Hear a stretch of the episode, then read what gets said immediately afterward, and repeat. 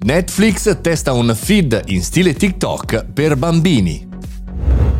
Buongiorno e bentornati al caffettino, sono Mario Moroni e anche qui oggi parliamo di social nel nostro podcast, ma parliamo di integrazione tra piattaforme di streaming e i social, perché in questo caso la notizia era nell'aria su questi cambiamenti anche di come scegliamo i contenuti su Netflix. Nuovo feed dedicato ai bambini, ovvero un elenco che si chiamerà Kids Clips che faranno vedere in stile interfaccia identica, molto simile a TikTok e quindi anche a Instagram Reels, nel tentativo di far emergere contenuti a misura di bambino. Quindi un feed solo per bambini con le anteprime scelte dall'algoritmo e immagino anche un po' del controllo manuale eh, di contenuti per bambini da vedere uno dietro l'altro. Cosa si può fare eh, su questo queste clip, beh, si può eh, dire mi piace, si può dire aggiungerlo alla lista oppure vai direttamente al, alla serie o al film che sto vedendo eh, per guardarlo.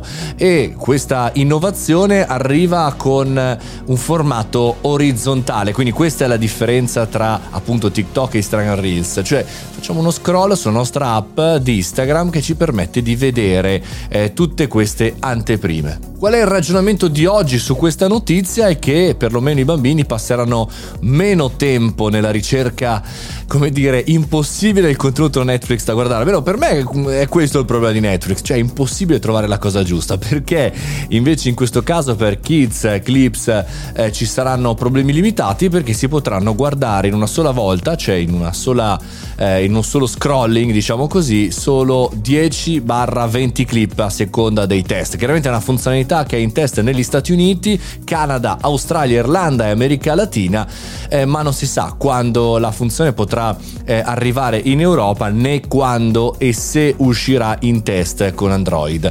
È un elemento interessante perché assomiglia sempre di più al comportamento che hanno i social sui contenuti da social e invece in questo caso viene adattata a eh, questa ricerca velocissima di trailer a una navigazione più da social media. Beh, è chiaro, eh, l'essere umano sempre più evolve e come stiamo vedendo le ricerche manuali, cioè mettere dentro il titolo o un pezzo di contenuto diventa sempre un po' più da utenti esperti per non dire, per non dire anziani. Però molto interessante questa cosa perché ci dà il là anche a una tipologia nuova di scelta di contenuti che in teoria dovremmo vedere, quindi saremo sempre più attratti da quei trailer o da quelli short, forse anche abbastanza impattanti, abbastanza veloci, distruttivi e forse ci perderemo tutti quei film, quei contenuti che in realtà sono più riflessivi motivi che magari non vogliamo proprio vedere, ma ci piacerebbe essere interessati a scoprire cose nuove e magari diverse da noi. Però sappiamo bene che non tutti gli utenti sono così e non tutti gli utenti hanno il tempo